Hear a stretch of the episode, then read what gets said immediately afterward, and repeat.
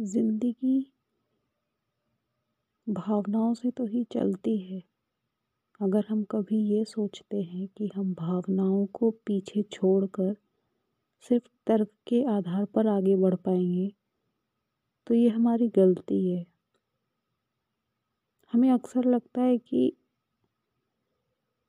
हम तर्क के आधार पर बढ़ते जाएंगे, भावुक नहीं होंगे, पूरे दिमाग लगाने के साथ ही कोई निर्णय लेंगे। पर क्या भावुक हो जाना या फिर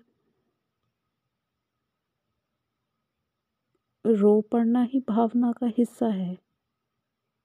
नहीं, भावनाएं हर एक क्षण हमारे अंदर रहती हैं। हम चाहे गुस्सा हो,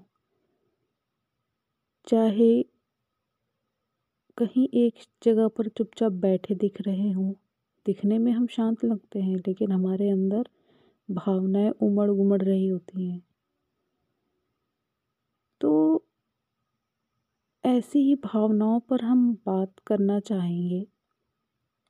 चाहिए भी हमें।